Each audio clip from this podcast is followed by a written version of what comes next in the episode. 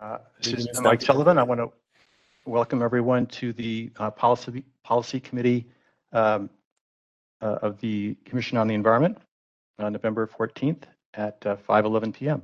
Welcome, everyone, and Kyle, can you take it from here? Good evening. Please note that the bringing of cell phones, pagers, and similar devices can still happen virtually and is still prohibited. Please set your device to silent. Due to the COVID-19 health emergency and to protect commissioners, department staff, and members of the public, the meeting room of the Commission on the Environment Policy Committee is closed. However, commissioners and department staff will participate in tonight's meeting remotely. Commissioners will attend the meeting through video conference or by telephone if the video fails, and participate in the meeting to the same extent as if they were physically present. Public comment will be available for each item on the agenda. Each speaker will be allowed three minutes to speak. Opportunities to speak during the public comment period are available via phone by calling 1 415 655 0001 and entering access code 2482 775 5386. When connected, dial star 3 to be added to the queue. Best practices are to call from a quiet location, speak clearly and slowly, and turn down any other devices. Alternatively, you may submit public comment by email to the department's Commission Affairs Officer at environment at sfgov.org. Comments submitted via email will be forwarded to the commissioners and will be included as part of the official file. I will now read the land acknowledgement. The Commission on the Environment Policy Committee acknowledges that we occupy the unceded ancestral homeland of the Ramaytush Ohlone peoples, who are the original inhabitants of the San Francisco Peninsula. We honor the Ramaytush Ohlone peoples for their enduring commitment to steward Warup, Mother Earth. We wish to pay our respects by acknowledging the ancestors, elders, and relatives of the Ramaytush community, and by affirming their sovereign rights as First Peoples. This concludes the land acknowledgement. I will now call the roll. Commissioner Sullivan, Here. Commissioner Bermejo is absent. Commissioner Wald, Here. Chair Sullivan, we have a quorum. Very good. Let's go to the uh, first item. Okay, Our next item is item two, review and vote on whether to approve resolution file twenty twenty-two 6 COE PC. Resolution making findings to allow teleconference meetings under California Government Code Section five four nine five three E. The speaker is Kyle Rayner, Commissioner Affairs Officer. The explanatory document is resolution file twenty twenty-two 6 COE PC. This item is for discussion and action. The committee will consider adoption of a resolution making findings that newly enacted Government Code Section 54953E requires in order to allow the committee to hold meetings remotely as currently required under local law without complying with certain Brown Act requirements. I will move approval. I will second. We need to go to public comment. Uh, yes, we do. Just one moment. We will now open it up for public comment. Members of the public who wish to make a public comment on this item should now dial star three to be added to the speaker queue. For those already on hold in the queue, please continue to wait until it's your turn to speak. And we'll pause for a moment while the access code is displayed on the screen.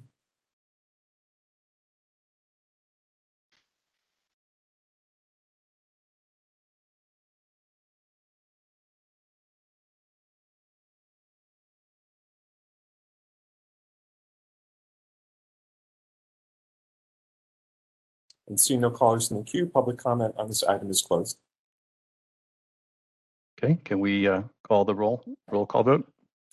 Commissioner Sullivan, Aye. Commissioner Bermejo is excused, Commissioner Wald, Aye. motion passes. Thank you. Next item, please. The next item is item three, approval of minutes of the t- October third, twenty twenty-two Commission on the Environment Policy Committee meeting. Explanatory document is the October third, twenty twenty-two meeting draft minutes. This item is for discussion and action. Commissioner Wald? You have not a, uh, a motion? I'm not the chair anymore. Thank you, but I move approval. I will second. With the chair's permission, we can open it up for public comment. Please. Members of the public who wish to make a public comment on this item should now dial star three to be added to the queue. For those already on hold in the queue, please continue to wait until it's your turn to speak.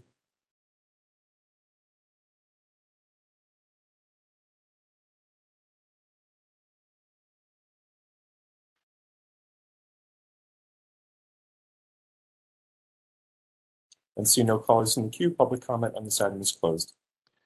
Thank you. Can you call the roll, please? Commissioner Sullivan, Aye. Mr. Bermejo is absent, Commissioner Wald, Aye. the motion passes. Thank you. Next item, please. The next item is item four, general public comment. Members of the public may address the committee on matters that are within the committee's jurisdiction and are not on today's agenda. Just one moment.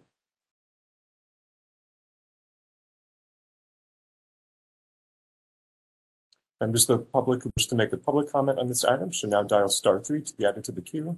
For those already on hold in the queue, please continue to wait until it is your turn to speak.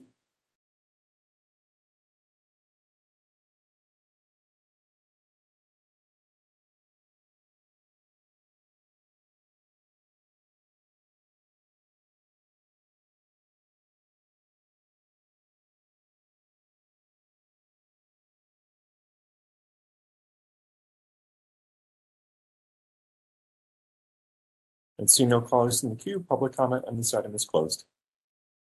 Thank you, Kyle. Next item, please. Okay, The next item is item five, Director's Update. The speaker is Tyrone Jue, Acting Director. This item is for discussion. Evening, Chair Sullivan and uh, Commissioner Wald. Be very brief. I have two items to update you on since you last met. Uh, one, I am pleased to report uh, that our grant from the California Energy Commission of $2.4 million was approved by the Board of Supervisors and signed by our mayor.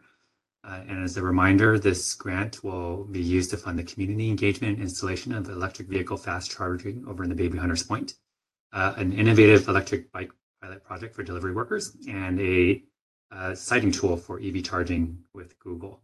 Uh, the second update relates to our budget and funding. So we've been in conversations and working on the long-term funding study. This week, we do expect the study and the report, which was done by UC Berkeley's Center for Law, Energy, and Environment, to be released. So it will be put out this week, and we will be reviewing their findings at the upcoming commission meeting in December, along with our proposed uh, add back, or I'm sorry, not add back, our proposed budget for the uh, next fiscal year. That concludes my report. I'm happy to answer any questions. Commissioner Wald, any questions? Uh, No questions for me. Just wanted to say I'm very, very, very happy about that grant. I think that's uh, a big win for department and for the city. Uh, So Kyle, can we go to public comment on this item?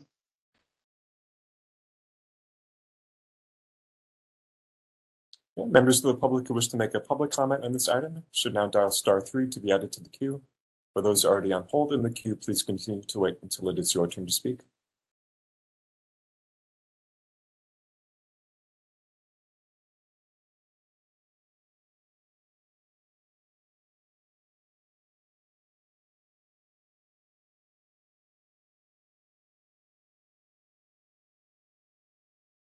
And see no callers in the queue, public comment on this item is closed. Thank you. Next item, please. Okay, The next item is item six, update on greenhouse gas inventory. The speakers are Cindy Comerford, Climate Program Manager, and Stephanie Lee, Climate Program Assistant Coordinator. This item is for discussion.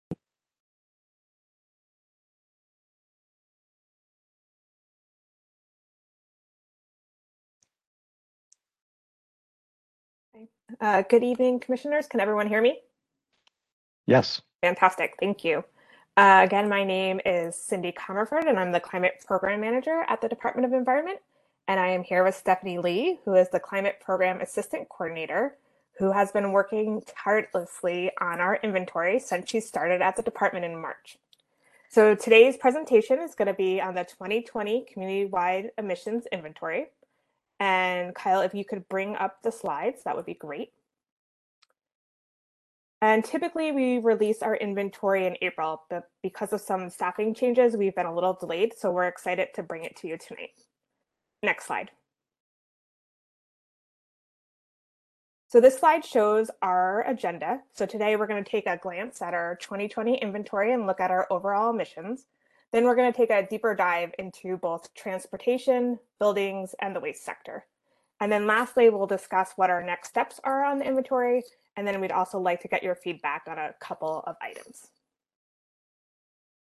Next slide. So just to give you a little bit of background on greenhouse gas inventory. So an inventory is a list of emission sources and the associated emissions that are quantified using a standardized method. Um, there are two types of emission inventories that our department conducts. So one is a sector-based emission, and that's what we're going to look at today. And that's really what that darker green circle represents on the slide. Um, we also do a consumption-based emission, and that kind of is at the light green circle, and that really accounts for full lifetime emissions of goods and services that are consumed within the city. Um, the consumption-based inventory will be released sometime next year, and there's a lag in the different types of data sources that that inventory uses. And so San Francisco has been a pioneer in doing inventories. Uh, we have been conducting them as a department since 1990, and all of the emissions are calculated in accordance um, with the International Council for Local Environmental Initiatives in the US. And we also report emissions using a global protocol for community scale greenhouse gas emissions. And these different protocols allow us to standardize our processes and also um, compare our emissions to different US cities and different cities around the world. Next slide. So let's start with the good news. Uh, between 1990 and 2020, San Francisco's greenhouse gas emissions were reduced uh, by 42%. So as a city, we are making some progress towards our climate goals. And we saw about a 2.3% reduction since 19, uh, since 2019. Um, as we know, uh, 2020 is somewhat of an odd year for emissions accounting. Uh, March of 2020 was the beginning of the pandemic, and we're going to need to really recognize the impacts of COVID 19 uh, we know that COVID has brought disruption to cities and communities across the globe. Uh, in mid March, the six Bay Area counties, including San Francisco, had issued a shelter in place order. And it took a couple months for that to phase out. And so we know that that shelter in place order impacted how and where people worked, our energy use, our vehicle miles traveled, and what got sent to landfill. And so the 2020 inventory is going to include all these pandemic impacts, and we still have some more work to do to really understand it. Next slide. So this slide shows our overall emissions by sector. Um, and uh, in addition to the pandemic, um, there's many other types of attributes that impact our emissions whether it's technology changes, different policies, programs, and annual emissions also just change with um, weather too. And so the majority of San Francisco's emissions are, are coming from natural gas and electricity in buildings and also fuels used in cars and trucks. The remaining emissions are from landfilling uh, organic waste, our municipal operations, agriculture, and wastewater treatment. So over the years, we've really seen a cleaner electricity grid in San Francisco. We know we've enacted some really progressive green building policies and many energy efficient programs. Um, we've also seen cleaner fuels, uh, and we've also seen a switch to renewable diesel, which has supported this kind of overall decrease in our emissions. Uh, while we've done a lot, we know we still need to move away from fossil fuels and focus on creating a more circular economy and really figuring out how we can enhance our carbon sequestration within San Francisco. And on the next slide, you'll see that transportation emissions are much more challenging than building emissions and more work needs to be done. And while 2020 might have been an anomaly, the overall trend is not growing quite as we'd like. Um, and we know that transportation emissions are not decreasing as rapidly as we need them to. So on this slide, this is the breakdown of the 2020 transportation emissions. And so transportation accounted for roughly uh, 49% of our emissions, which we saw on the last slide. Um, and that's about 2.2 million metric tons. Uh, so the pie chart um, shows that about 75% of our emissions come from cars and trucks. Um, and this includes all daily vehicle trips made entirely within the city, and then half of the daily trips that have an origin within the city limits, but go to an outside destination and vice versa.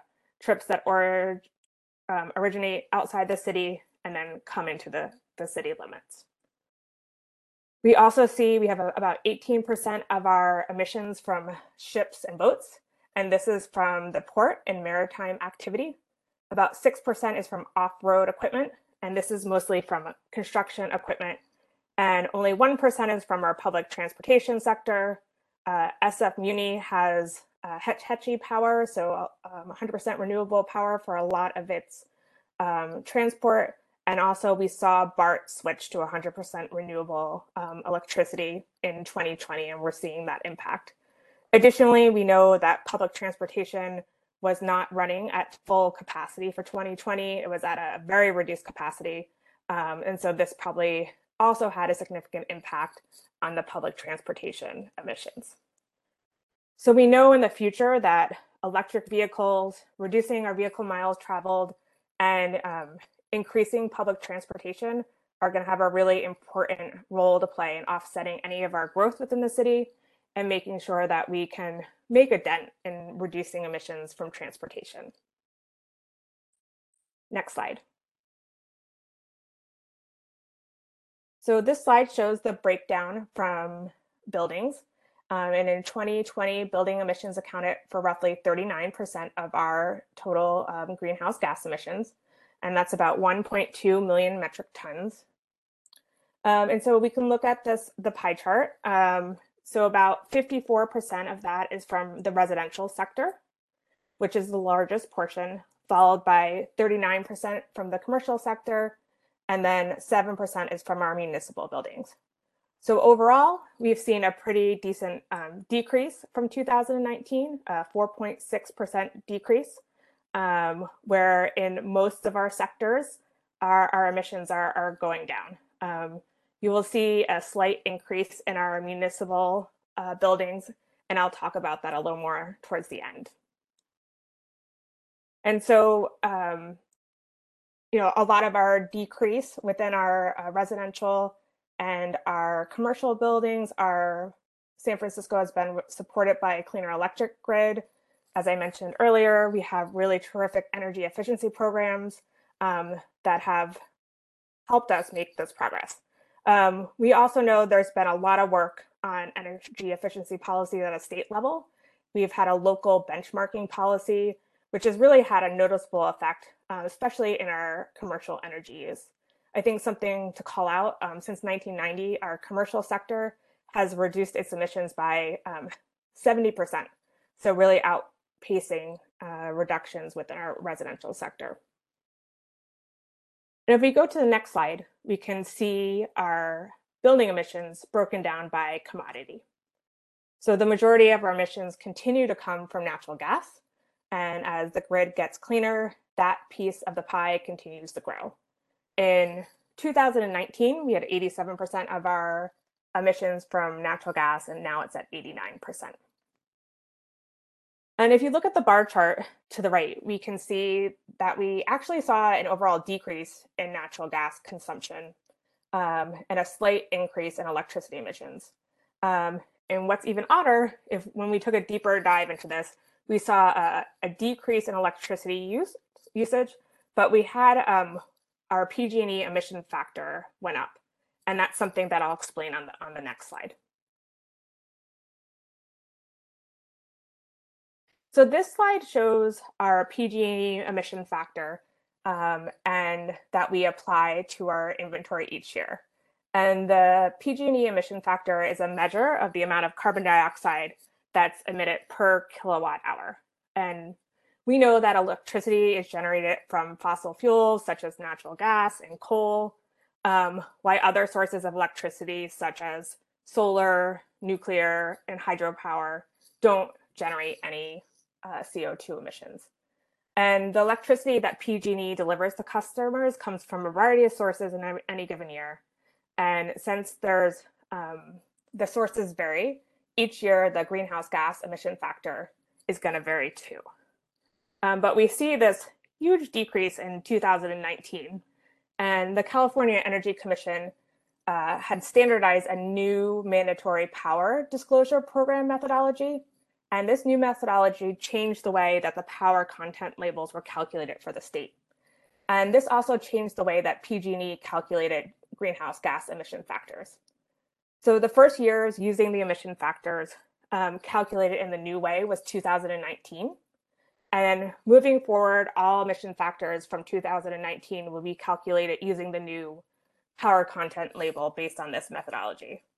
Uh, in most situations, the new CEC methodology will yield similar factors to PG&E's old methodology, but there are some market conditions um, when the new approach will provide very different results from what PG&E um, originally had. And 2019 um, was one of those years. And it's that's why it's very it's very different um, from the other emission factors. And pg&e has put out some documentation on this and they don't plan for this to really happen again. While they will be going down we don't expect to see these major fluctuations like we had over the next two years and if we can go to the the next slide so this slide shows our electricity usage and emissions by provider. And so, for example, if we look at Clean Power SF, which is our city's uh, CCA, we can see that Clean Power SF customers were responsible for 59% of the electricity use, but only 29% of the emissions. Um, we can also look at SFPUC, which is Hetch Hetchy Power, which is all hydroelectric um, and no emissions. And then we can look at where both PG&E and direct access customers, where most of our electricity emissions come from. Um, so in San Francisco, our policies for advancing renewable electricity uh, combined with our local utility really have driven a significant emission reduction. And uh, Clean Power SF has a goal for being 100% renewable by 2025. And in 2019, we had a 83% um, renewable electricity, and right now we're still um, calculating that for 2020. So I think this slide just really demonstrates what an important climate solution Clean Power SF has been. You go to the next slide. So switching on from buildings, just take a quick look at landfill organics, just our change from 2019 to 2020 um, we've seen them go down. So we've seen our emissions go down and also our tonnage uh, disposed to landfill also go down. Um, but our zero waste team believes this is the big disposal drop was really um, due largely to COVID impacts. They believe that most of the reduction has been seen in the commercial sector. Um, and this was because of many of the, the large businesses um, that were shut down. So if you think of stadiums and concerts, um, and other large venues uh, were not in operation or full operation for most of 2020. Next slide. Uh, so what does this all mean? So as you know, um, we codified the city's greenhouse gas emission targets, um, and they're up on the screen right now. And our the purpose of our inventory is really to measure and track our greenhouse gas emissions to determine are we making progress towards our targets. So as a reminder, um, we've set targets. We have a, we're looking to have a 61% reduction by 2030 and to be net zero by 2040. And net zero in for San Francisco means that we would have a 90% reduction and then the 10% of our emissions would be sequestered by nature-based solutions. And so this is kind of where we're at um, with our trajectory and where uh, we plan to go moving forward. And so if we go to the next slide, we can actually see what our projections were for 2020 and what our actuals were, uh, with our, our biggest issue being in the transportation sector. Um, again, this could be this contribution could be a lot to to COVID with the reduction of public transportation and people um, using their private vehicles more. And so we're not exactly where we want to be, but I think we're we're probably within the, the margin of error um, with our with our greenhouse gas forecasting. So next slide. So I just want to talk a little bit about what our, our next steps are. So this is kind of, we've just finished this analysis and we still have some, some more work to do. Um, so one thing we are working on with a consultant is to apply a new technique called a contribution analysis. And the contribution analysis will help us separate out the impact of different drivers between the, the multiple inventory years. And so we'll be able to look at um, drivers such as you know, population increase or decrease, energy usage per person, and also the carbon intensity of our energy sources. And this will be especially important for 2020, um, where we start to see some of these changes um, within San Francisco. So that's something we're working on. We're also working on um, estimating what the city's baseline uh, carbon sequestration levels are. Uh, we know that we have all these strategies and we know where we want to get, but we actually don't know what our urban canopies capacity is for carbon sequestration. So that's something that we're working on that we're going to add to our inventory. Um, as I said earlier, a little bit about municipal buildings. We're still looking at refining um, the, or kind of doing a little more analysis on our municipal buildings we saw that increase, um, and we think that increase is largely due to activities at the airport. Um, the airport is like its own midi, middle, like mini city. Um, it's most of our municipal greenhouse gas emissions are from the airport, and we know that they had to change the air exchanges within their buildings, and we know that happened in a lot of other city buildings that might have increased our emissions to um, not follow that downward trend. And so that's something we're still looking at. Um, we're also looking at uh, determining what our electricity mix is for 2020. And then lastly, we're hoping to take all this information and really revamp our at a glance report. And that's our annual report that we put out with our greenhouse gas emissions. So we can really have some more context uh, to, to what's happening and not just putting out the numbers. And so just my last last slide. Um, as we kind of go into discussion, if you have any questions, you know, we are thinking of revamping our greenhouse gas inventory report. I'd just like to hear from the commissioners what you think uh, should be included in it. Um, and also, as we're moving on to doing more refined um, metric and data tracking for our climate action plan, uh, we're looking at a lot more data and doing the inventory on an annual basis is a lot of work. And so we just wanted to pose the question if the commissioners would um, be amenable for us to doing an inventory every other year so we can focus on tracking our strategies and metrics within our climate action plan uh, rather than doing it every year. So with that, um, Steffi and I are happy to take any questions and love to get your feedback. Commissioner Wald? Questions or comments? Uh, why don't you start, Commissioner Sullivan? Okay, I will. Um, so Cindy, this was a report about 2020, right? Which is two years ago. I- Is that just because it takes that long to get the data? to- to- There To do the is- report?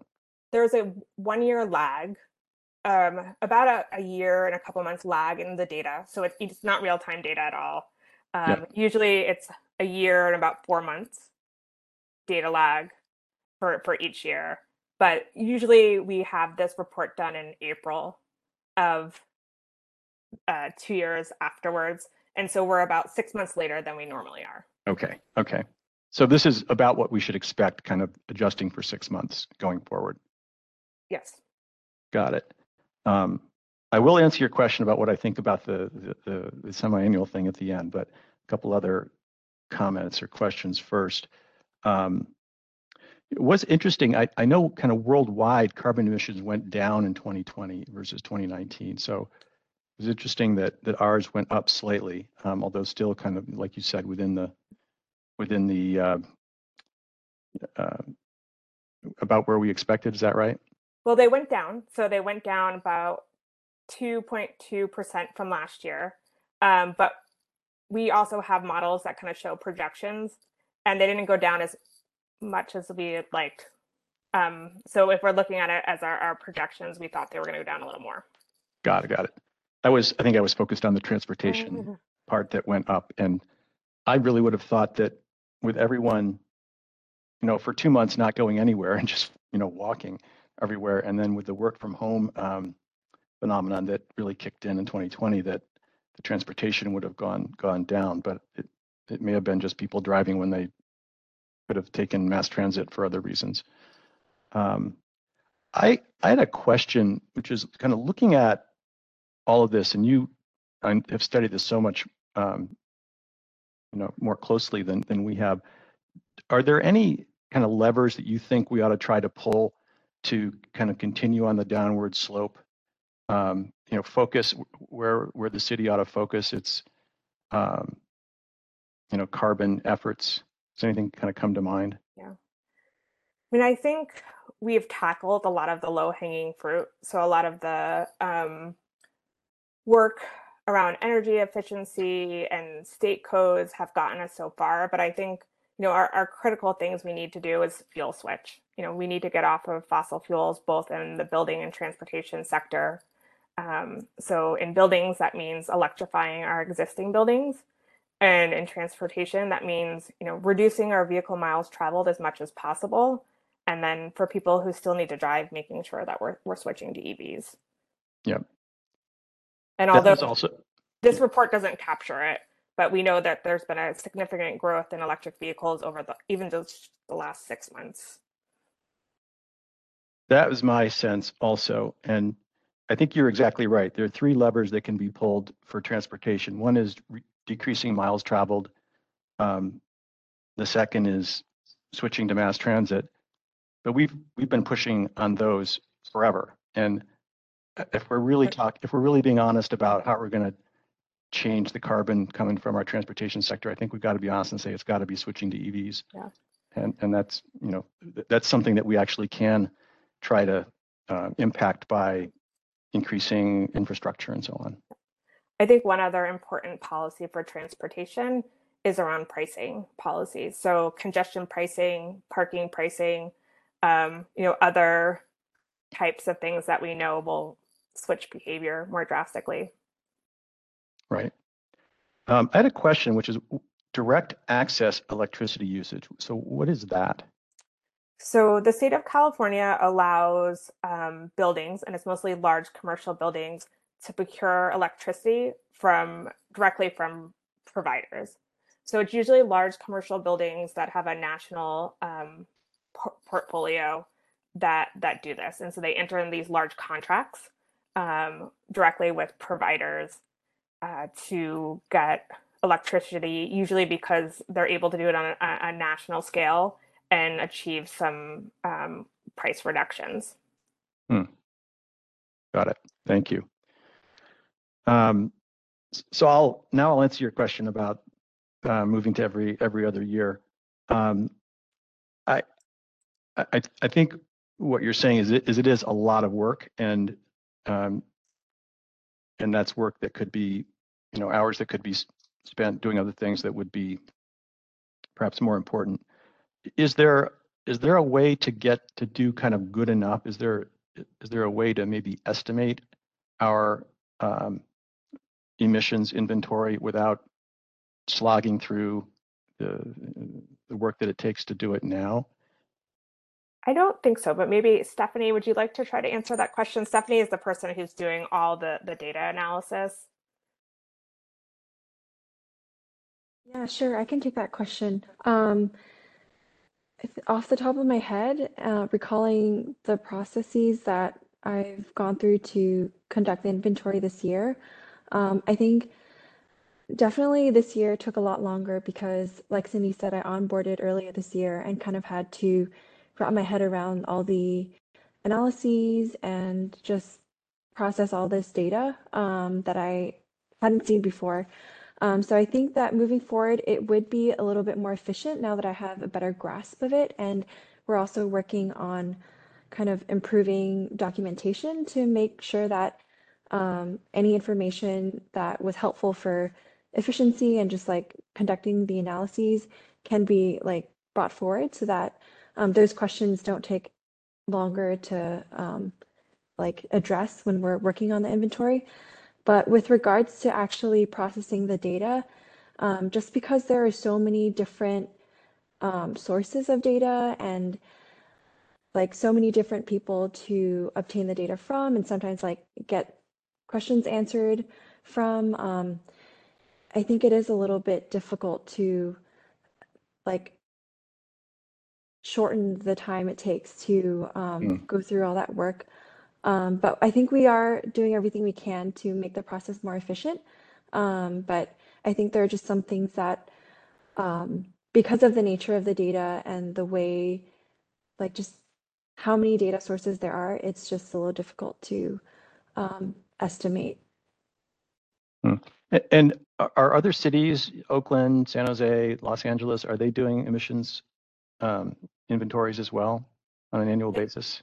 They are doing emission inventories, but many of them don't even do it every other year. Some three, four, five years. We're one of the only cities that does it on an annual basis. Okay. Um, Well, just speaking as one commissioner, this is a new, a new idea. I'm, I'm open to, um, I'm open to the idea. Um, Love to give it some more thought. Commissioner Wald? Any other Thank thoughts? you, thank you, Commissioner Sullivan. So the problem for me uh, with doing the inventory every other year is that it's all it even now when we do it annually, it's two years behind. So the question for me about doing it on a on a longer time frame is really how important is the information to you all to help in terms of helping the city get to where we want to go? I mean, if in fact it's not that useful, um, then I, I would certainly be open to doing it uh, less often. But if it's some kind of a driver, if we had a way, for example, to alert everyone in San Francisco to the fact that we're not going as quickly, going down as as quickly as we had hoped, which might in turn delay our ability to achieve our now statutorily required um, climate goals, then I would be more reluctant um, Oh. to reduce its frequency. Right. Is, is that clear? Absolutely. And then it's a really important tool that we use and it sets the baseline. And but we're looking at trends. So I think it's just the trade-offs, whether we want to be doing collection of different metrics on policies and um, things that we see in each sector, more refined approaches on our kind of alternative years, or do we want to stick to doing this annually? And this is just the beginning of that discussion. We're not here to make any um, decisions today. We just really wanted to get everyone's feedback. Right, right. But but again, my question would be what kind of information on across the board on all these issues? What what I would appreciate is some assessment from you all and not a general one. But I mean, what what is the information that you most need Yeah. in order to move us where we want to go? And what's the least? And you know, general, what's it what's in between so that we can help you allocate your time and your efforts in, in the ways that make most sense uh, for the city.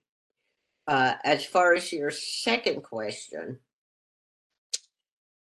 I think actually it might have been the first question about what did I want to see in the report. Is this the is what we saw in the report generally? No, it isn't.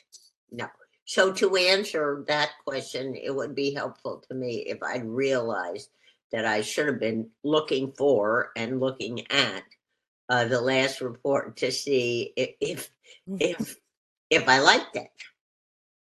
You know? Um, and then just my, my final comment is it's related to both of these things. Of course, if the data and the analyses showed that we were making dramatic gains. It's either, it's both way, ways. Dramatic reductions really is, is what we want, or dramatic increases. Then I would say we need to do it more often because I think either we need to push people harder to understand what's happening here and how they they need to help us change their behavior and their and and the way they're living their lives or we want to reward people for everything that they've done. So that that you know that those two uses of the information the, the, the information is only like a tactic it, it's it's what do you need and then what do we need to convince san franciscans to change their behavior Uh, Chair Sullivan, if I can jump in. Please. I would also add maybe one thing for consideration uh, by the commission that you know early on the analysis was really important in terms of formulating what areas, to your point, Commissioner Wald, we needed to attack and approach first, right? Because we didn't have the Mhm. information, we needed kind of a trend and a baseline to do that.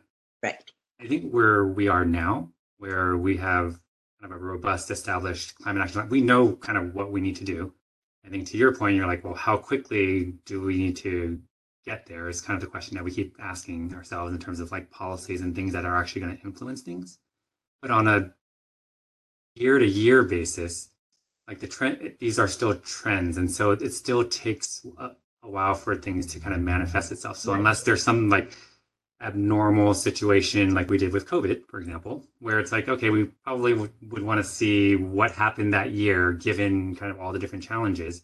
Absent that, I, I doubt we would see kind of like huge swings in, in the sectors, um, unless there was something that, that kind of rose to the top where we all were thinking, hey, something major happened that we all were unaware of. And then maybe at that point, we could change we change and we say, okay, well, maybe instead of two year, maybe we actually want to do a year, a Right. year because there's some information there that um, might yield some, right some, some strategy advice for us on how we move forward. That's a great point thank you I, I want to jump in with a, a thought that um, maybe segues from Commissioner Wald's um, comments.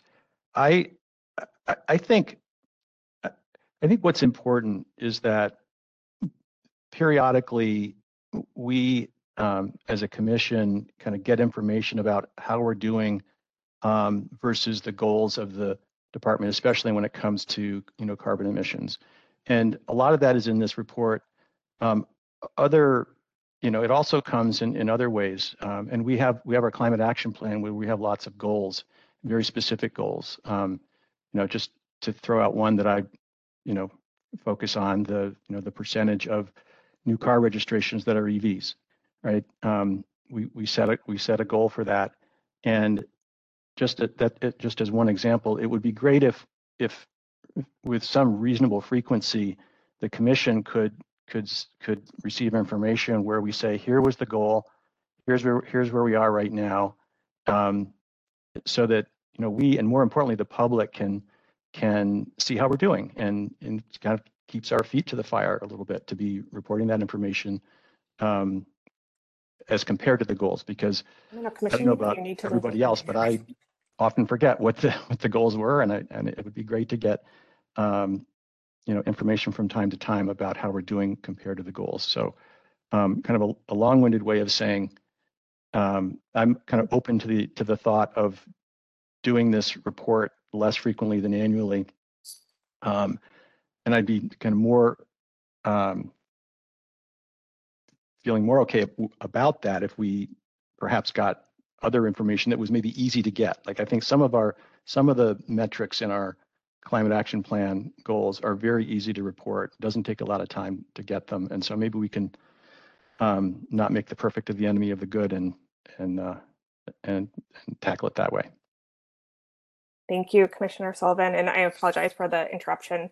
Uh, I do want to let you know that we are working with a consultant on developing a dashboard, which will do exactly what you said. Um, within the climate action plan, we have 39 different strategies, and for each strategy, we have a climate metric and an equity metric, and that kind of looks at track at our progress more closely to our goals than the inventory, which is really this broad approach to looking at trends.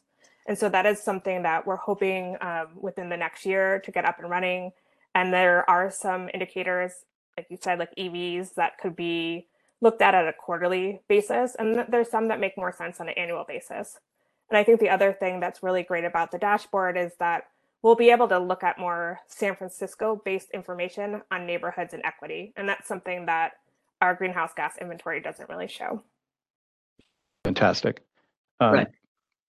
I might just throw a note out there that that tool and dashboard uh, is being funded through the add back uh, received this year, just so it's fully out there in the public to understand.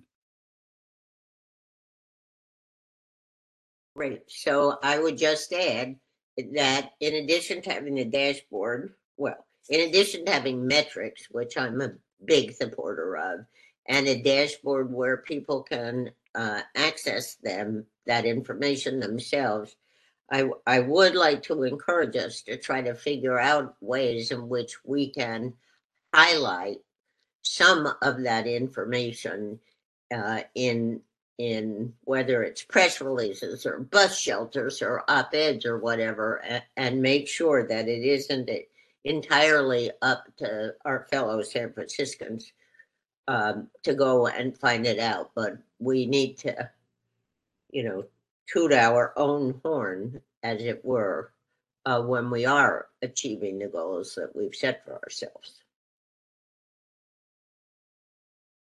Absolutely. And I think one really exciting thing we're working on is a marketing campaign um, that we will release next year. And we just got initial um, drafts of the design. And I think this will really help get our message and our progress and where we're going out there. And so I think all these things are starting to come together. It's just we need a little more time, a little more resources, but we're, we're making really great progress.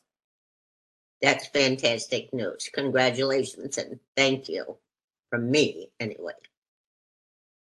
Yes, and I, um, I'm, I was remiss. I should have, um, given you my overall reaction to the report, which is, it was incredibly interesting to, to see all the, um, see the report itself and also the various, um, kind of individual metrics, transportation and buildings and, um, to see how, especially for that one year, 2019 to do 2020, which is so interesting with the, with COVID hitting. Uh, thank you for a very uh, good um, report, and especially now that I know how much work it is to pull it together. Thank you to Stephanie in particular for all the work, hard work she did. Yeah, I'd like to thank Stephanie, who really helped put this report together and the inventory. She's really dedicated almost every day, every hour since she started on this. Thank you. Um, Thank you all.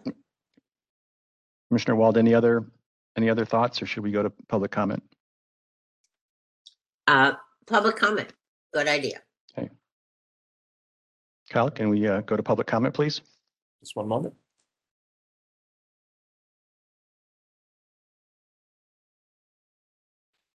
Okay, members of the public who wish to make a public comment on this item should now dial star three to be added to the speaker queue. For those already on hold in the queue, please continue to wait until it is your turn to speak.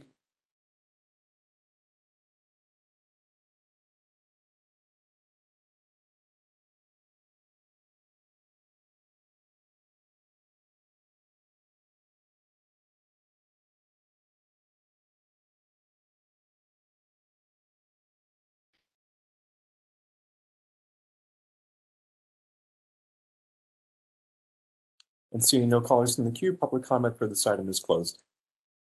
Thank you, Kyle. Next item, please.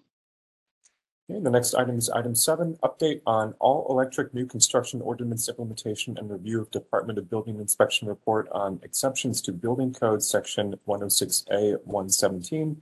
The speaker is Barry Hooper, Senior Green Building Environmental Coordinator. Explanatory documents are the staff memo and Board of Supervisors file number two zero zero seven zero one. This item is for discussion.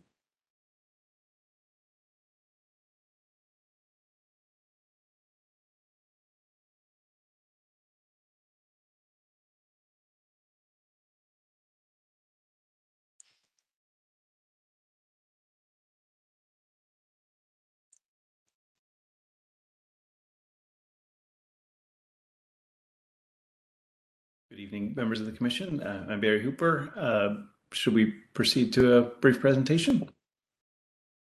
Yes, please go ahead.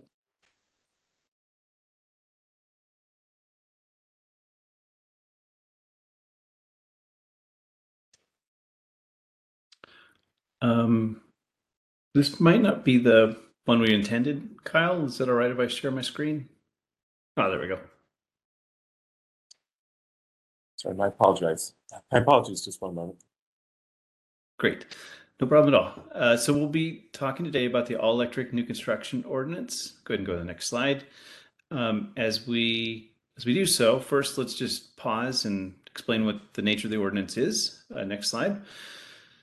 Um, San Francisco has had uh, a series of policies aiming to advance sustainability in the built environment, uh, including, but in this case particularly, uh, not limited to the Green Building Code. And a common thread has been advancement of health and safety efforts at uh, reducing you know, direct resource impacts, getting to zero waste, and imp- thus improving the resilience of our community in the face of disasters. And recognizing that the impacts of negative effects of the operation of, and construction of buildings fall most heavily on those with the fewest resources. So a, a, a long-term em- emphasis on equity uh, with a more um, direct focus in more recent years at direct examination of, of those effects. Next slide. Um, the city's building codes, including the Green Building Code, uh, it's important to recognize are led by the Department of Building Inspection. And so the Department of Environment has a supporting, substantial, but supporting role. And the reason that San Francisco has been using building codes um, as a key instrument of environmental policy is partly recognizing their common goal uh, of advancing health and safety, uh, and as an example, also advancing our city's climate goals in a manner that benefits long-term health and safety. Safety. Next slide, please. Um, and this is our prior emissions um, data. Can we go one more slide forward, please, Kyle? Pardon me.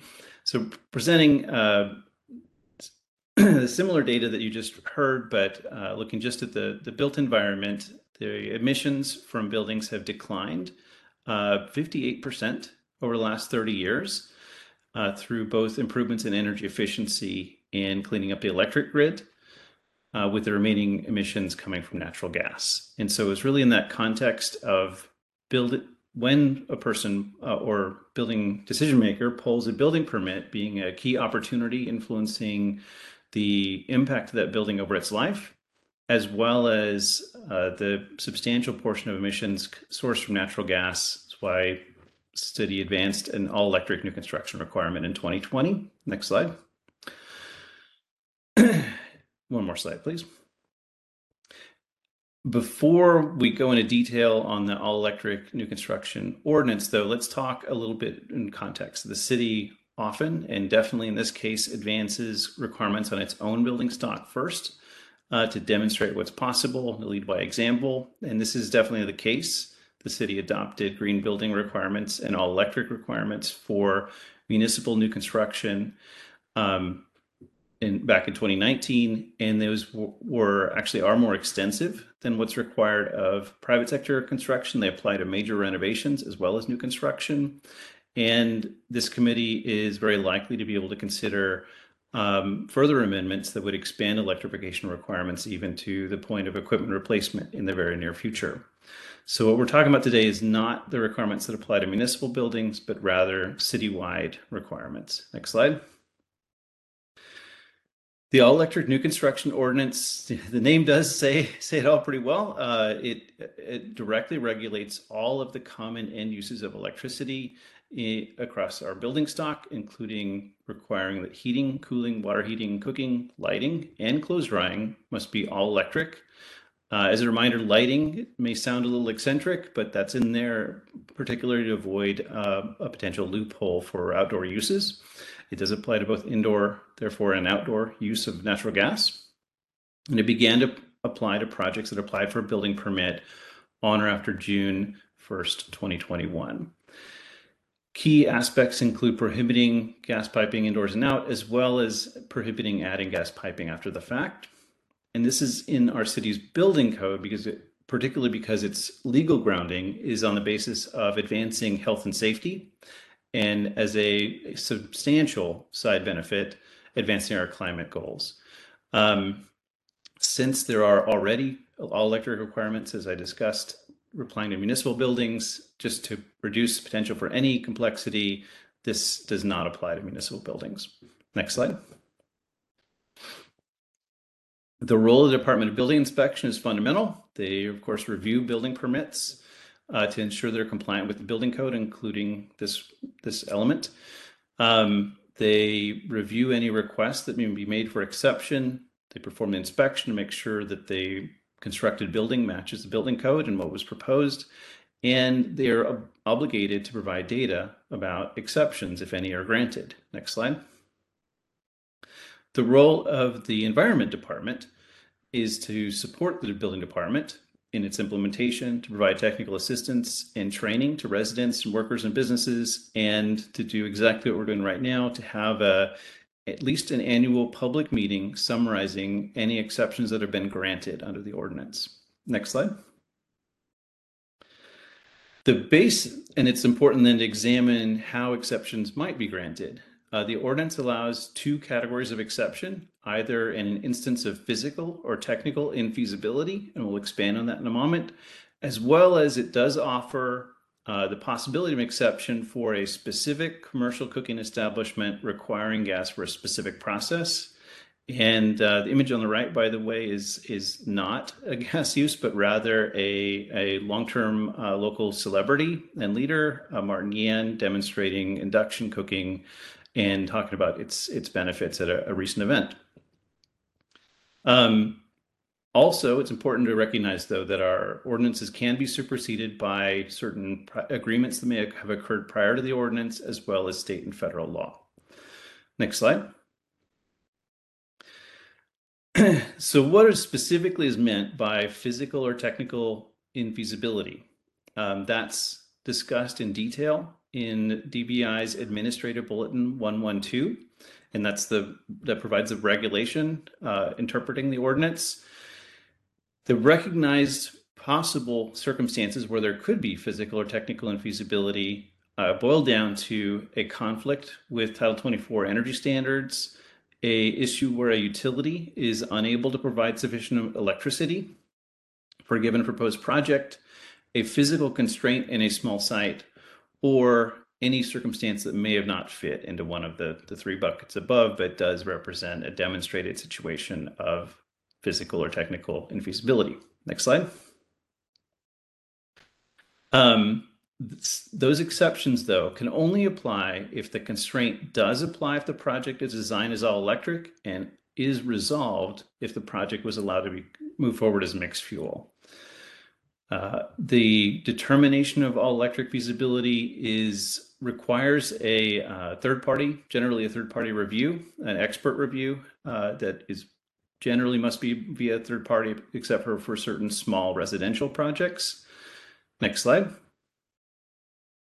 And since uh, from June 2021 to September 2022, there were 188 applications for new construction that were affected by the ordinance in San Francisco. Next slide.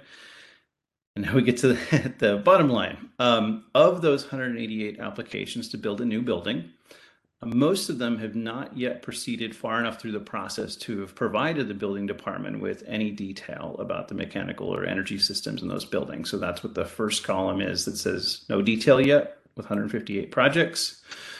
Of the remainder, 16 did successfully propose all electric, 11 proposed, uh, acknowledged at the outset that they were required to build all electric, but then provided construction uh, project details that included gas piping systems. And so they were sent back to the applicant for correction because they were not in compliance with the building code.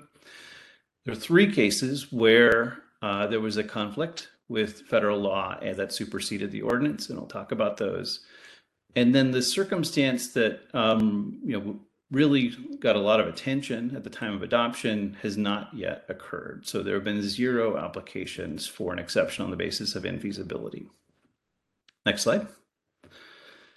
this is the same information available to you as a, in tabular form, in case that's a more convenient reference. Next slide. So why are there three examples of um, where there was a, a issue of a federal preemption? To go into that, it's important to examine that there are two different, two major categories of prefabricated housing. And so one is modular uh, construction, which involves offsite, both modular and manufactured involve offsite construction a factory. But in case of modular, pieces are assembled at a given site, and the project is um, equivalent to traditional construction in terms of its foundation in all cases. And in those cases, uh, local and state codes apply, including the all-electric new construction ordinance. However, there are separate standards that are regulated under federal law for that are really designed around mobile homes, but also include certain manufactured housing that are built in a similar manner to mobile homes. So they come in sections, they have a steel chassis, and they're regulated by the uh, Department of Housing and Urban Development, and no local no local building code or inspection is allowed to uh, interfere with their construction. So the three cases where the manufactured housing was installed um, were all three very, very small accessory dwelling units uh, installed behind an existing home that had an existing mixed fuel systems. Um, so they were modest in their total impact and do not appear to be um, a broad issue. Um, next slide, please. But that does bring us to having this data does help us recognize this is an item we're going to look into and review legal options, whether there are um, any further steps the city might take to influence the fuel sources available to, to such projects. So with that, I'd be happy to answer any questions. Thank you.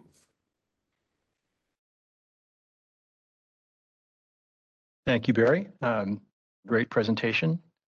Commissioner Wald, any questions or comments?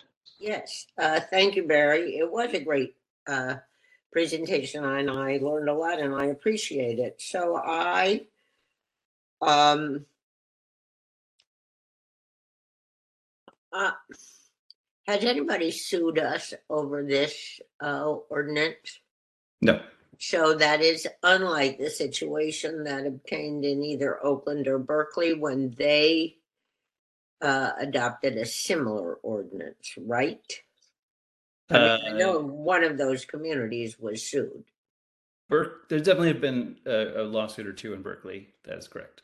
Right. And do you know why that is? I mean, specifically, do, does their ordinance have the kind of exceptions um, that ours does, which might insulate? Um, well, it wouldn't insulate against a lawsuit, but it might make a lawsuit harder to win. um, it, that is possible. So the um, to the best of my knowledge, the Berkeley lawsuit is centered uh, was brought by interest uh, of the California Restaurant Association. Yeah. and um, uh, there because we have an exception for specific cooking processes that is possible that that's less of an issue um, it's also you know as, a, as the data showed we also haven't gotten a tremendous number of projects through at this point so it, it's not you know, we'll have to wait and see. Uh, but um, yeah, that's possible. It may also be that the focus is on the first mover in Berkeley, and we'll have to see what the final outcome of that the, the litigation is.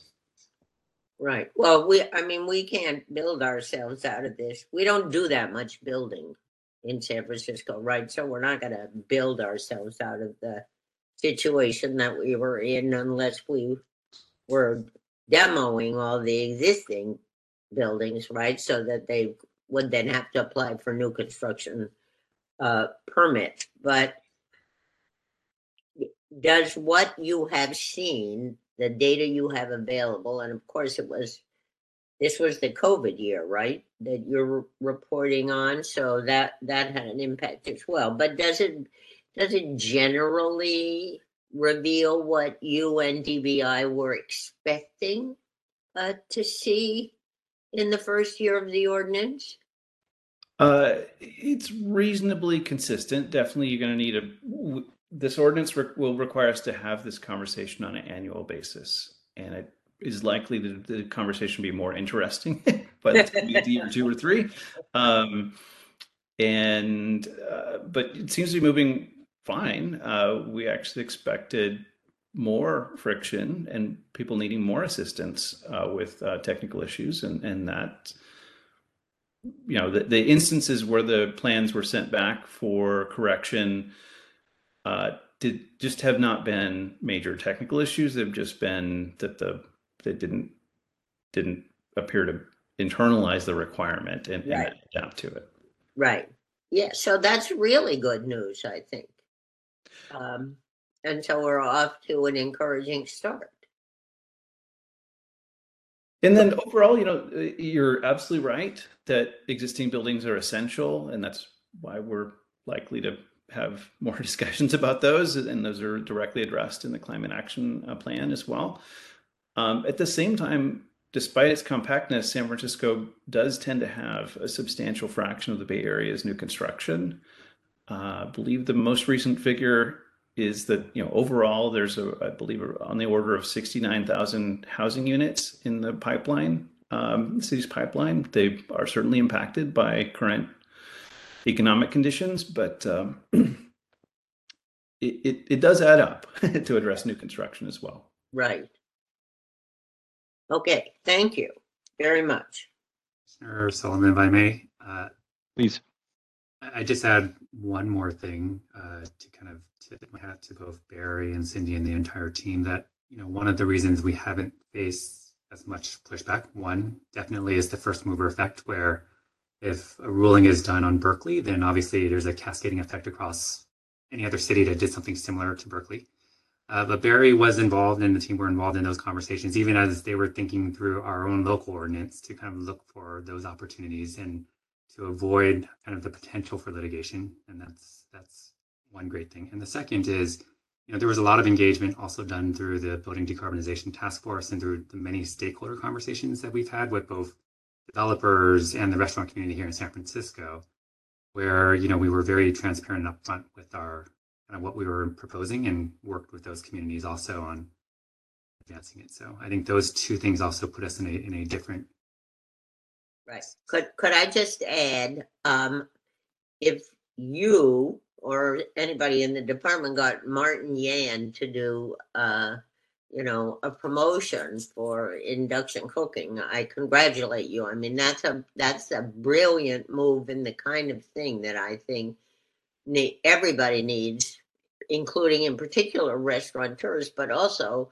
you know, home cooks who have been acculturated over the last 20 or 30 years, may, probably longer, Johanna, maybe 50 years, to think that there was something wrong with cooking on an electric stove. And your food wouldn't be so good. I mean, we've all been bombarded with that information. And that's why maybe not everybody, but certainly me, has a very large gas stove in my kitchen. And credit really goes to the Building Decarbonization Coalition, who sponsored that event and, and brought uh, Chef Martin Yan out there. And he commented similarly to what you mentioned, Commissioner Wald, that you know, he's out in Chinatown and other places because you've grown up adopting a certain technology, in this case, gas fired stoves. And he's part of that signal to say, like, actually, Right. it's so much easier and more convenient and less impactful, like in all the positive attributes. And having someone like uh, Chef Martin Yan out there really does make a difference, and especially in the, the Asian community as well. Great move, great. Uh, Barry, I had a question. The, the thing that jumped off the page in the report to me was the, the number of um, applications where there were no mechanical details submitted yet. Like 85% of the applications just had no, no detail. Was that, is that a surprise or what's, what's, what's going on behind that number? That is normal for San Francisco. Um, so that also means they're not allowed to construct anything yet. Um, a unique quirk locally is that we have a process called a site permit. So in most of the rest of California, before you can apply for a building permit, you have to have completed all your project details and then you submit uh, it, that application for building permit.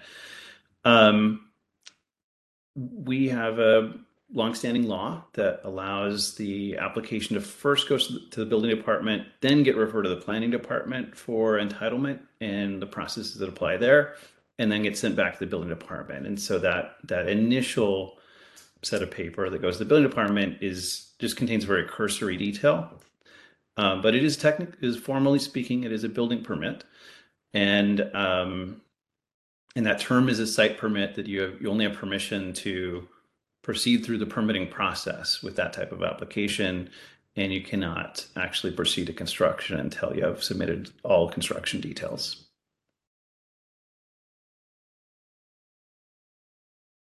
Got it. I muted so you wouldn't all hear my dog barking. Um, but uh, thank you, thank you for that. So we'll we'll see we'll see those uh, applications in future years, I suppose. Um, and my, my other question is, you know, we all see these um, construction projects in our neighborhoods where um, it, it's a renovation, but it's really a gut, and it, the, the the buildings are taken right down almost to the foundation sometimes. Are those, are those picked up by this ordinance or are they considered renovations so they're not picked up? That would be an alteration, right? So this ordinance was very strict at the outset uh, as a starting point to focus on what is exclusively new construction, which means a building that is in, in no way been occupied before. Um, that is uh, likely to be something that that is considered in the near future. Um, we have a history of uh, requirements that apply to major alterations, and then the climate action plan explicitly calls for uh, a series of policies to be substantially considered and ideally ultimately adopted that would require um, electrification at key points in the building's life cycle. Thank you. So I have no other questions. Commissioner Wald, do you have what, something else? Uh, is sale of the building still uh, on that list, Barry? Yes. Thank you. Great. Well, if there are no other um, questions or comments, Barry, thank you for a very helpful presentation. And um, Kyle, I think we can move to public comment. Just one moment.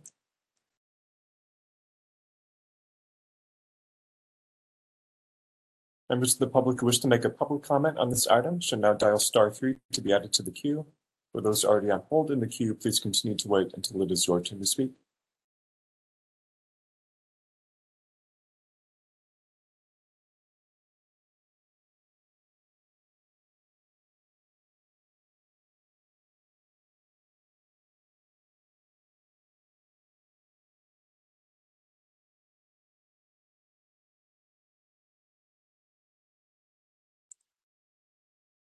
It appears we have one caller in the queue.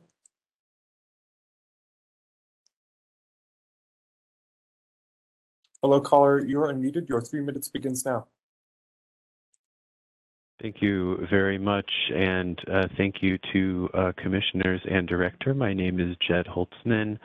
Uh, I have uh, met some of you uh, before in the past. I have been a resident of the city since 1999 and a clean energy, climate, and air quality advocate for about 10 years. um, very interested in this ordinance and making sure that it essentially meets the goals of, of that everyone had when uh, they were getting it implement, uh, excuse me, developed and passed. Um, as someone who has done some work in this arena and is about to move into doing a lot more work in building electrification, um, you know, everyone in the public policy arena really talks about uh, existing buildings like they're the real problem, and that once we get these new construction ordinances on board, then we can, you know, really get down to brass tacks. So everyone is really counting on these new construction ordinances having 100% penetration. But if exceptions are accumulating in new construction, that will be a serious problem for our uh, clean energy transition. And not necessarily because of the direct impact of that facility alone. For example, the impact of those three manufactured housing units that were preempted from the ordinance that were presented may not be big individually, but when the gas distribution line to that neighborhood is still active because of that structure and maybe three others, when in another neighborhood it can be discontinued or deactivated, decommissioned, then that little structure has a very, very large impact. And so we really need to eliminate exceptions wherever possible on the front end in order to have an orderly transition with a, I guess, minimized amount of stranded assets, a minimized amount of disruptive uh, high costs to maintain distribution lines that very few people are using in the future. And I think uh, this really includes not having a norm of low expectations for restaurant workers who, if we continue to allow exceptions for political expediency for certain cooking processes, just so that we don't get sued by the Restaurant Association, we are essentially committing restaurant workers to continue to be exposed to horrific fossil fuel appliance pollution wherever that exception is granted to include direct exposure to NOx, direct exposure to particulate matter, direct exposure to toxic air contaminants, carcinogens, and formaldehyde that are piped in with the gas. Uh, lastly, uh, this really does need to expand to major alterations. Thanks so much. Thank you for your comment. And see no additional callers in the queue, public comment on this item is closed. Thank you, Kyle. Uh, Next item, please. The next item is item eight, presentation on the Energy Access SF program. The speaker is Kara Batista Rao, Senior Energy Specialist. This item is for discussion. Uh, Commissioners, I'll introduce uh, Kara and the item you're about to hear. So the Energy Access SF program is a local government partnership between PG&E and the Environment Department. Started during the pandemic lockdown, Energy Access SF supports PG&E's energy efficiency portfolio vision by providing access to energy efficiency and rate-saving programs to residents and hard-to-reach small businesses in disadvantaged and multilingual communities. Uh, you're going to be hearing from Kara, uh, Kara Batista Rao, who is our senior energy specialist. And Kara has over a decade of local government experience in the Bay Area. She's taken over where Kathleen Bryan has left off by leading this team, uh, liaison with uh, PG&E and also providing support for our overall city climate action plan. And so with that, I'll turn it over to Kara. Good evening, commissioners, and thank you for the introduction, Director Jue. Um, I think we're just going to pull up the presentation. Thank you, Kyle. Um, so as was mentioned, I'm Kara Batista Rao. I'm a senior energy specialist in the energy team, and I'll be giving an update on our local government partnership with PG&E called Energy Access SF. Next slide, please. The Energy Access SF program is important to the city and county of San Francisco because it directly supports our climate action plan strategy to reduce building emissions and energy use among the hard to reach and disadvantaged communities. These communities are underrepresented in the policy setting and decision making processes. They are subject to a disproportionate impact from one or more environmental hazards like air pollution, and they are predominantly communities of color or low income. This program helps provide equitable access to energy efficiency programs for both San Francisco residents and small businesses. And to that end, equity is at the center of the program. Uh, Energy Access SF raises awareness by providing useful information and deploying community engagement, ultimately leading to increased participation in energy efficiency programs. Next slide. So as you can see, the program targets areas of the city with environmental social justice communities, um, areas with high air pollution causing elevated asthma and cancer risks. And during the first year of the program, we served the businesses and residents of the Bayview Hunters Point, which is a Cal EnviroScreen disadvantaged community. In the second year of the program, we served businesses and residents of the Mission and Excelsior neighborhoods, which have a high percentage of hard to reach businesses and residents. And this year, currently, we are serving the businesses and multifamily property owners of the South of Market and Tenderloin neighborhoods in our downtown. And like the Bayview neighborhood, they are also a Cal EnviroScreen disadvantaged community due to poor air quality. Uh, next slide. Uh, this map shows that the Energy Access SF program is predominantly serving communities of color that are Hispanic, Asian, and Black. Next slide. Um, and so now I'll go into some highlights from our residential outreach. Next slide. Our staff built awareness of and access to energy programs in underserved communities despite significant challenges that were posed by the pandemic. Out of more than 900 conversations with residents, about 30% were delivered in language.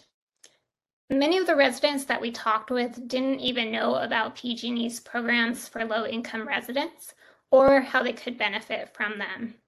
And in the very early days of the pandemic, it was especially important for residents and businesses to be aware of the financial assistance that was available through PG&E. Next slide.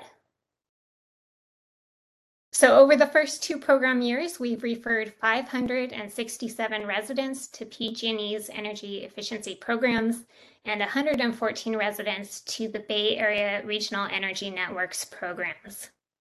Next slide. And we didn't do this alone. Uh, we worked with local community-based organizations in each of the neighborhoods who helped to provide additional legitimacy and built trust for the Energy Access SF program. Next slide. Our residential outreach also involved partnering with Radiant Labs, who provided an innovative online tool to assist with targeting customers for outreach. The Radiant Labs tool helps us to identify and target homeowners who have a propensity to act based on both permit data as well as census data. So, as an example, we can target households who have limited English speakers, who are in a specific zip code, um, and who have older appliances based on permit data that need replacement. And then we can connect those residents to relevant incentive programs. Next slide. The Radiant Labs tool also allows us to generate a customized report based on the home's permit history and to suggest upgrade packages for them. Our suggested upgrades range from installing a smart thermostat and sealing air ducts all the way to full electrification. The report will show the homeowner an estimate of the home's energy usage, their costs, and the payback for each of the three recommended upgrade packages, which are labeled good, better, and best on the report. next slide. And so now I'll cover a few of our successes serving small and medium businesses, uh, which were especially hard hit by the pandemic. And as the recovery continues, these energy efficiency projects are a great opportunity for businesses to save money on their utility bills. We have successfully reached 420 small and medium businesses and conducted 356 no cost energy audits for them We've referred 149 businesses to different financing programs and 23 to PG&E's energy efficiency incentive programs. And next slide. We've increased awareness and referrals. Our effectiveness stems from deploying credible, trusted city staff to deliver in language, in person outreach. Energy Access staff provided in language services to an estimated 50% of the small and medium business customers that we served, with about 15% served in Chinese and 35% served in Spanish. Next slide. The Energy Access SF program is a local government partnership program that's funded by PG&E using ratepayer funds. The program was funded first in um, July of 2020 with $2.4 million to last from July all the way July 2020 all the way through June of 2023. The funding supports 2.5 full-time equivalents in the energy team, as well as a portion of staff time from our Environment Now outreach team and marketing staff. And despite tremendous challenges from the pandemic, uh, we're proud that the program has exceeded all of our goals uh, to date. Earlier this year, PG&E had indicated that they would continue funding the Energy Access SF program in their next funding cycle from 2024 through 2027. However, in September, PG&E notified us that they are no longer continuing to plan to fund us after this fiscal year ends in June. PG&E has cited a desire to shift their funding uh, to focus on areas of the state that re- receive less funding compared to San Francisco. And they've also told us that they are narrowing their focus to no longer include residential outreach for these kinds of local government partnerships. They really want to focus on non residential customers. Next slide. So, in closing, um, we see tremendous value in continuing to engage with our hard to reach residents and small and medium businesses in disadvantaged communities to better serve those communities, help them save money on their utility bills, and to reach our energy efficiency and climate action goals. We are currently talking with PG&E to see if they'd be interested in funding a smaller scaled down version of the Energy Access SF program. And we have also shared the program with the San Francisco Public Utilities Commission. They share an equity focused mission, and we are hopeful that they will consider funding a, a broader version of the program. Um, so, next slide. That concludes my presentation. Um, I'm available for any questions. Thank you, Kara. Um, very disappointing to hear that PG&E has decided to um, end the program after after this year. Um, I'll have a couple questions. I wonder if um, Commissioner Wald has anything uh, in the nature of a question or comment. Uh, thank you. I mean, PG&E's decision must have been devastating, and I don't, and it changes my mind about the questions that I was going to ask. Is is there anything that uh, the commission might be able to do to help change PG&E's uh, mind? Do you think, Kara? I mean, on occasion, you know, we write we write letters to other commission. We write letters to the board of supervisor members of the board of supervisors. Um, might a letter um, do you think it would be helpful? Do you think a delegation of us going there, maybe not now, but at some point when you've exhausted, you know, some of your other options, I w- would definitely talking to other people who have good relations with PG&E. I mean, I definitely would not like to see this program uh, go away. I'd like to see it expanded rather than, you know, junked as PG&E thinks now. Um, yes, I think we would certainly appreciate any form of help that the commissioners can provide. Um, I think at this point we are kind of still working with PG&E's staff to see if there's a possibility to fund a portion of the program and, and would also like to see how it pans out with the SFPUC, but we could certainly circle back to you and let you know, you know if the time is right for some assistance. Good luck. Thank you.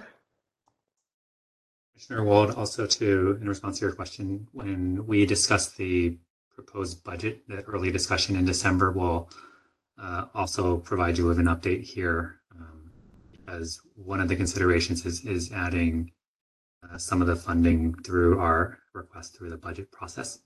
Um, so we'll be happy to update you in December when, during that meeting as far as where we are with the process with PG&E and others. Good, Thank you. I'll look forward to that. And as I indicated, I'll keep my fingers crossed. Kara, I had a question about um, the, the percentage of these meetings or audits that actually result in actions to achieve energy efficiency. So if I remember the slide correctly, there were 356 audits and 172 referrals. Does that, do, do the referrals, is that what we should look to to, to, to try to guess at what percentage of the audits actually resulted in, in, in homeowners or commercial users taking action? Um, yeah, so we, the referrals are really um, pointing people towards other programs that are uh, relevant to them. We have another metric called leads that is kind of like a warm handoff, passing the baton directly to another program. Um, for our commercial program, those leads were 23 businesses to PG&E's energy efficiency programs. Um, and once we pass that baton, it's really up to PG&E's program to take it from there and kind of get the projects on board. Uh, it was challenging with PG&E's program. It was a, a territory-wide program, and so I think they were not as perhaps responsive as a, a local program. And so um, that slow response meant that they lost some interest from customers. Um, on the residential side, uh, some of the programs is a little hard to track. You know, we point them, we can track pointing them to other programs, but it's a little harder to see if they go all the way through the process. One bright spot there is the OhmConnect program, which helps to um, provide some uh, stability to the grid during peak summer hours by helping people to shift to other times of the day to use energy. Um, of the the residents that we referred to the program, about 46% finished the process and signed up with the program, which was a strong conversion rate. Great. That is, that is good news. Thank you. Commissioner Wald.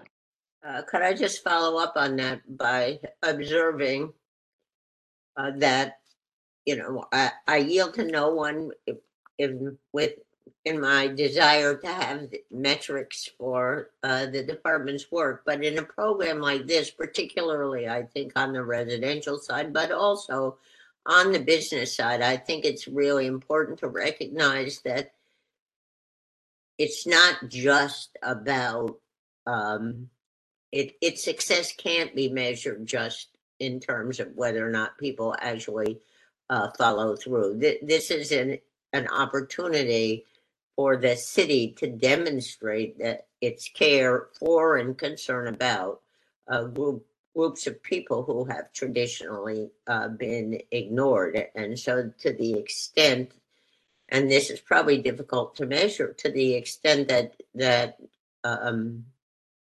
department staff can make people who live in San Francisco feel valued uh, by the city and its institutions, I, I think its its importance cannot be overstated or underestimated.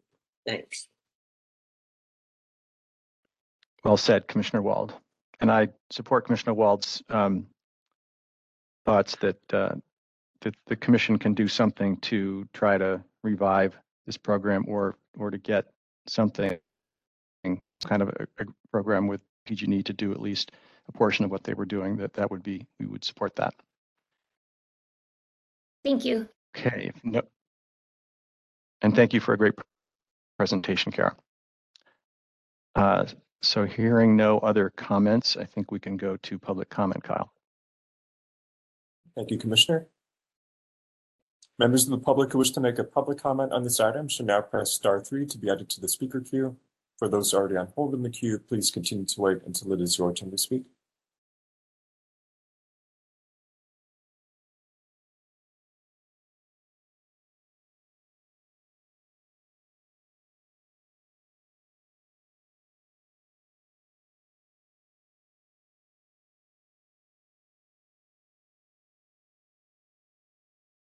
And seeing no callers in the queue, public comment on is closed.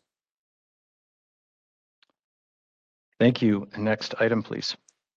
The next item is item nine, new business future agenda items. The speaker is Charles Sheehan, Chief Policy and Public Affairs Officer. This item is for discussion. Thank you, Kyle. Um, Good evening, Commissioners. Uh, The next full meeting of the uh, commission is on December 6th. The next meeting for the Operations Committee is on January 9. And the next scheduled meeting for the Policy Committee is on December 12.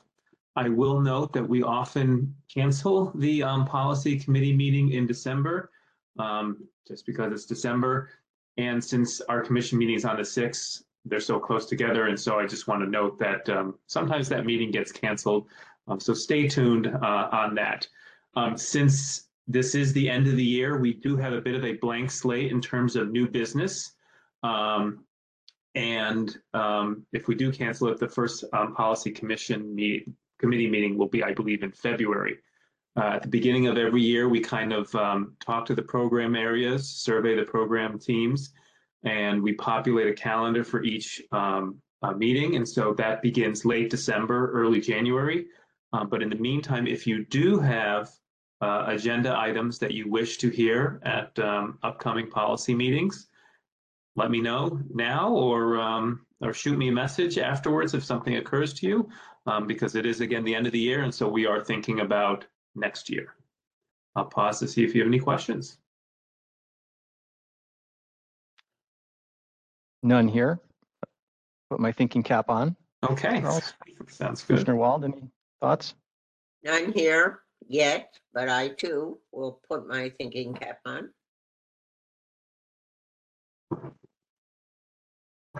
Great. Well, if there are no other comments, thank you, Charles, and uh, let's go to public comment.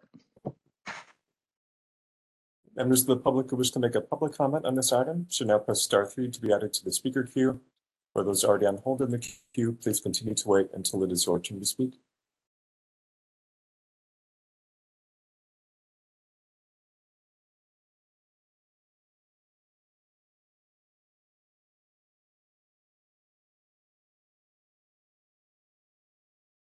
And seeing no callers in the queue, public comment on this item is closed. Thank you, Kyle. Uh, Next item, please.